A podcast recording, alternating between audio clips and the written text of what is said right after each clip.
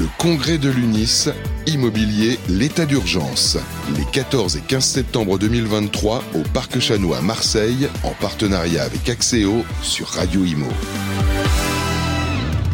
Eh bien, rebonjour les amis. Les jours se suivent, ne se ressemblent pas. Nous étions à Paris hier matin la Maison de la Chimie pour le speed dating d'Arkea. Là, nous sommes au Parc Chano à Marseille. Il est 10h53. Nous sommes en direct euh, à Radio Imo, justement, au congrès de l'UNIS, euh, avec un titre de congrès qui dit bien ce qu'il veut dire.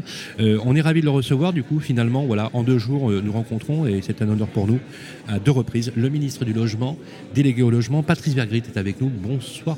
Bonjour, Patrice. Oui, bonjour. Comment allez-vous, monsieur le ministre, aujourd'hui? Ça va, un peu fatigué, mais ça va, en, content d'être à Marseille. Alors, vous avez une roadmap euh, très, très serrée, voilà, entre train, avion, et euh, on vous a beaucoup attendu. Alors, euh, Patrice Vergrit, vous êtes mise délégué au logement, vous êtes entré en fonction en juillet 2023. Je ne vais pas vous redire ce que je vous ai dit hier en interview avec nos amis d'Arkea. vous êtes très attendu.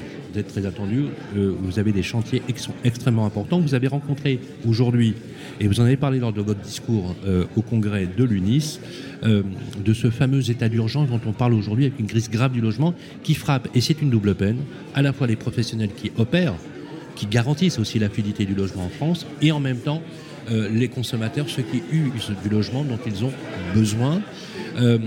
comme ça, spontanément, le ressenti que vous avez ici dans votre, votre présence, très symbolique au, congrès de l'UNIS. C'est vrai que ma, ma, présence ici au congrès de l'UNIS, c'est aussi une marque de, soutien aux professionnels de l'immobilier. C'est cette crise économique qui, même si elle était prévisible, on savait que quand il y aurait une remontée des taux, vu le décrochage des, prix immobiliers par rapport au pouvoir d'achat, on savait que ça allait être dur. On n'imaginait pas que ça serait à ce point violent, mais en tout cas, les conséquences sociales pour les professionnels de l'immobilier sont là. Et effectivement, ma présence, c'est aussi un témoignage de soutien. C'est une profession qui souffre. Il faut euh, essayer de les accompagner au mieux à travers un certain nombre de mesures. C'est ce que je, j'essaie de faire au, quotidien. J'essaie de convaincre sur la nécessité aussi de, ces mesures d'urgence. Mais euh, c'était important pour moi d'être euh, au moins aux côtés des professionnels aujourd'hui à Marseille. Aujourd'hui, on a un cadre qui est finalement pointe quelque part à la fois une crise structurelle et une crise conjoncturelle. Oui. Une, double peine. On voit bien que structurellement, les politiques publiques menées, mais bien avant le gouvernement d'Emmanuel Macron, euh, glissaient vers euh, une, problématique autour du logement. J'aimerais avoir votre analyse, vous qui êtes un élu local, qui a été un élu local très offensif, vous avez transfiguré euh, Dunkerque, vous avez rendu cette ville magnifique, c'était un chantier, et d'ailleurs vous l'avez dit, quand vous avez pris Dunkerque en, en, main, ce n'était pas forcément un cadeau mmh. au départ, et vous avez transfiguré cette ville, donc vous savez ce que les élus locaux vivent au quotidien. Mmh pourquoi Patrice Vergit, dans ce pays, alors que depuis 40 ans, il nous faut à peu près hein, 450 000 et 500 000 logements neufs en construction chaque année, on n'y arrive pas alors moi, ma conviction de fond, c'est que effectivement, le, logiciel de la politique du logement ne, convient plus en fait en réalité. Peut-être qu'effectivement, euh, après la Seconde Guerre mondiale, la toute-puissance de l'État, cette capacité à intervenir partout sur le territoire avec euh, je veux dire, la machine industrielle qui pouvait produire massivement du logement était la bonne réponse. Et donc ça a généré la, cette centralisation de la politique du logement euh, qu'on connaît encore un peu trop aujourd'hui. mais je pense que la réalité euh, n'est plus celle-là aujourd'hui. On a, comme vous le dites, un problème structurel. Je prends qu'un exemple, parce que je pourrais, je pourrais longuement parler de, ce, de cette, comment dire, de quelque chose qui ne convient plus à la réalité de, notre pays aujourd'hui par rapport à ces enjeux prends la question du, développement durable, la question de la lutte contre le dérèglement climatique. Si on parlait des normes de construction, quand vous êtes ici à Marseille, l'enjeu premier, c'est la question du réchauffement, c'est la question des îlots de chaleur, et donc comment on va essayer d'adapter euh, des logements à des températures qui vont euh, être 50 degrés pendant longtemps, etc. Et donc ça devient l'enjeu premier. À Dunkerque, le changement climatique, oui, on aura du réchauffement, mais on aura surtout des tempêtes l'hiver avec des vents à plus de 150. On commence déjà à le percevoir. Et donc il faut que je réfléchisse à des normes de construction qui seront davantage liées à la question du vent. Ça ne veut pas dire que je ne dois pas réfléchir à la question du réchauffement. Euh, Dunkerque n'est pas une ville froide, je vous rassure. Mais en tout cas, j'ai une problématique de vent chez moi. Et rien que sur les normes de construction, rien que sur les normes de construction, on devrait déjà se dire aujourd'hui, mais enfin, les normes de construction à Marseille ne devraient pas être celles de Dunkerque. Et d'ailleurs, on le fait dans notre pays avec les DOM, avec les départements d'outre-mer. On a reconnu la différenciation territoriale. Et donc on voit bien, et là je parle des normes, mais je pourrais parler de l'accession à la propriété. la culture d'accession à la propriété n'est pas la même dans le Nord qu'ici à Marseille. La culture du locatif social n'est pas la même. Nous, on a une histoire dans le Nord autour de l'industrie très très forte. Et donc, les solutions, comment on peut imaginer demain que les solutions à Dunkerque seront les solutions de Marseille? Comment on peut imaginer ça? Et puis, cette proximité avec la population. Aujourd'hui, la population a beaucoup plus besoin de sens, de comprendre pourquoi finalement, à un moment donné, une politique est développée. Et cette proximité avec l'élu local est devenue indispensable. Et c'est pour ça que je prône partout la décentralisation de la politique du logement, le renforcement de la capacité d'agir des acteurs de terrain, ça peut être aussi les entreprises, ça peut être aussi les bailleurs sociaux. Il faut plus de souplesse dans notre politique du logement. Arrêtez de croire qu'on va tout résoudre depuis Paris. Ça doit être au contraire un pacte, je l'ai fait sur le... Tout à l'heure, je l'ai dit à l'UNIS avec cet appel pour un pacte pour le logement étudiant. Finalement, aujourd'hui, il faut réussir à mobiliser tout le monde autour du logement et plus simplement l'État. Ça veut dire que vous souhaitez, dans votre feuille de route, renforcer le pouvoir peut-être des maires, en y associant à travers des intercommunalités, c'est ce que vous c'est le sens de votre propos, en y associant et en lui transférant des compétences, mais aussi, et ça c'est nouveau dans votre discours, les recettes qui vont avec. Oui, Donc vous allez dire au maire demain, et il est vrai que vous étiez un peu chahuté avec la baisse de vos dotations, mais ça vous savez très bien de quoi on parle, euh, avec euh, la disparition de la taxe euh, d'habitation qui est un relais, une marge de manœuvre fiscale, et parce que je peux vous dire qu'il y a aussi une autre peine qui frappe actuellement les élus locaux, c'est les droits de mutation à titre onéreux qui ont baissé mm. drastiquement et qui étaient aussi un relais de croissance mm. fiscale mm. pour financer les structures publiques. Ça, ce discours, pour vous, il est très clair.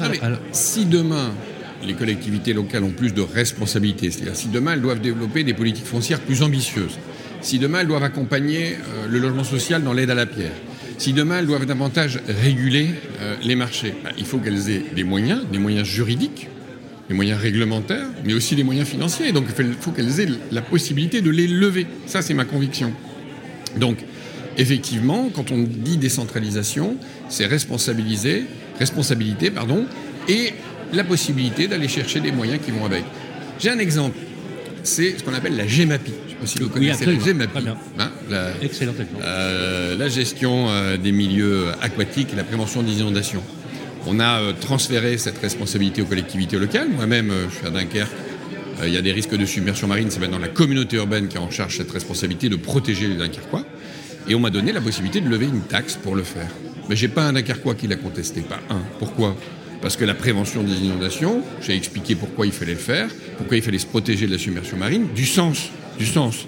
Les gens sont prêts à comprendre un investissement public à condition qu'il leur apporte un plus dans leur vie quotidienne. Eh ben, ne pas être inondé, je peux vous dire que pour les Dunkerquois, ça part. Oui, c'est clair. Eh ben, l'idée, c'est pareil. Voilà, c'est-à-dire, donc là, j'ai donné un exemple Dunkerquois, mais je peux donner un exemple de n'importe quelle ville.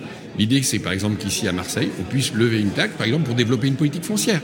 Il paraît que le problème du foncier est un enjeu sur Marseille eh bien, donnons des moyens, renforçons aussi euh, l'établissement public foncier euh, régional pour qu'il puisse intervenir davantage, débloquer du foncier, et on aura du coup derrière du logement. Dernière question, que votre temps est compté encore, merci encore une fois d'être passé par le plateau, c'est le rôle des intermédiaires, les, professions intermédiaires et, qui sont réglementées hein, sur, euh, sur la distribution. Le syndic de copropriété, l'administration de biens, la transaction immobilière. Donc là, encore une fois, ce sont, des, questions qui se posent notamment sur le chantier du siècle de la rénovation énergétique. Je sais que vous êtes très axé sur cette question.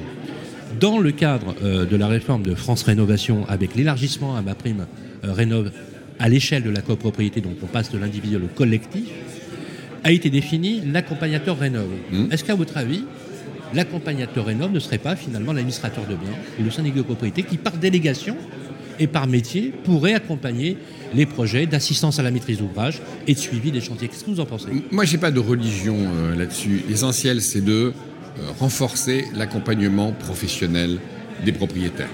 Le problème sur la rénovation aujourd'hui qu'on a, c'est souvent une asymétrie d'information entre ceux qui savent et le propriétaire qui ne sait rien. Vous savez, moi je suis propriétaire, je ne sais pas, je sais pas ce que je dois faire en priorité. Il y a beaucoup de nos auditeurs là sont propriétaires d'une maison, s'ils ne sont pas professionnels de l'immobilier, franchement, vous ne savez pas, vous devez faire les fenêtres d'abord, vous devez faire... et puis la copropriété. Alors, est-ce que c'est des travaux de copropriété, c'est des travaux que je peux faire moi seul?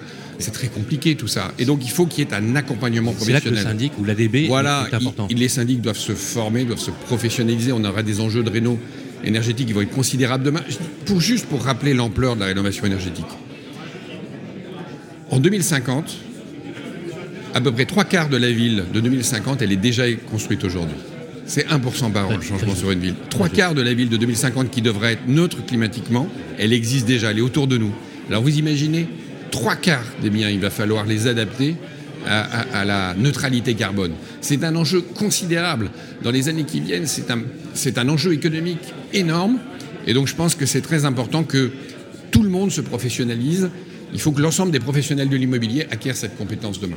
Voilà, on me rappelle à l'ordre, bien évidemment, toujours au niveau du timing, mais c'était un plaisir de vous recevoir. Merci Patrice Bergry. Merci à vous. Ministre délégué au logement. Vous retrouvez l'émission, bien sûr, en podcast. À tout de suite.